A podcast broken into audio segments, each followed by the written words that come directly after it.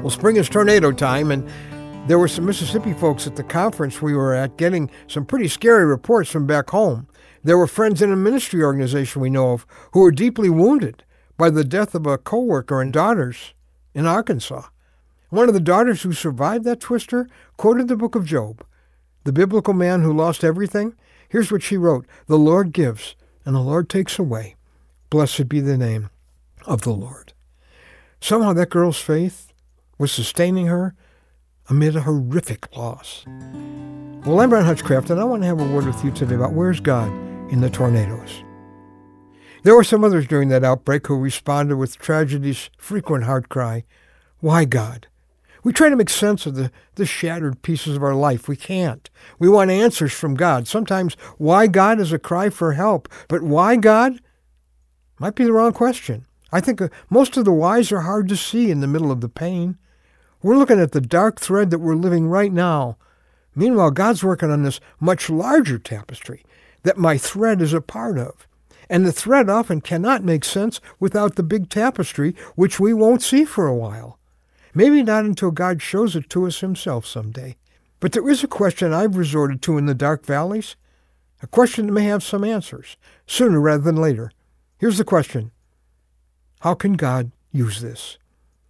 See, turning from God in our devastation erases any hope of the suffering having any meaning. That road takes us to dark places of bitterness and despair.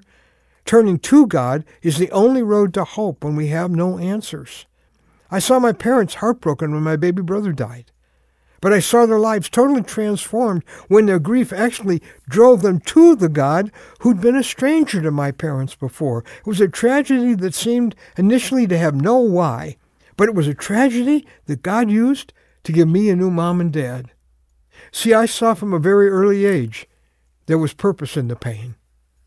I know it's been grief and pain that have taught this spoiled only child right here the meaning of compassion. As it says in 2 Corinthians chapter 1 verse 4, we comfort those in any trouble with the comfort we ourselves have received from God. People who know what it is to be broken have the credentials to be healers in a hurting world. And like my parents, our darkest hour may be when we find the light as never before in the God who came from a perfect heaven to be broken by the people he had made. I can tell you this, he was and has been my anchor since the day my wife, the love of my life since I was 19, was suddenly gone. And I said later, I will not waste this grief and God has been the anchor through it all. In our word for today from the Word of God, in God's own words, in Isaiah 53, verses 3 and 5, speaking of Jesus, it says, He was crushed, He was pierced, a man of sorrows, familiar with suffering, paying my bill with God. That's what Jesus was doing, so I wouldn't have to pay it forever, choosing to die so I could live. This is a God who's lived our grief, who carries us when we can't take another step, who went through all of the pain, all of the hell that I deserve, all the payment for my sin, all the guilt and shame for one simple purpose, so that I could be with him forever and have the wall between me and God removed.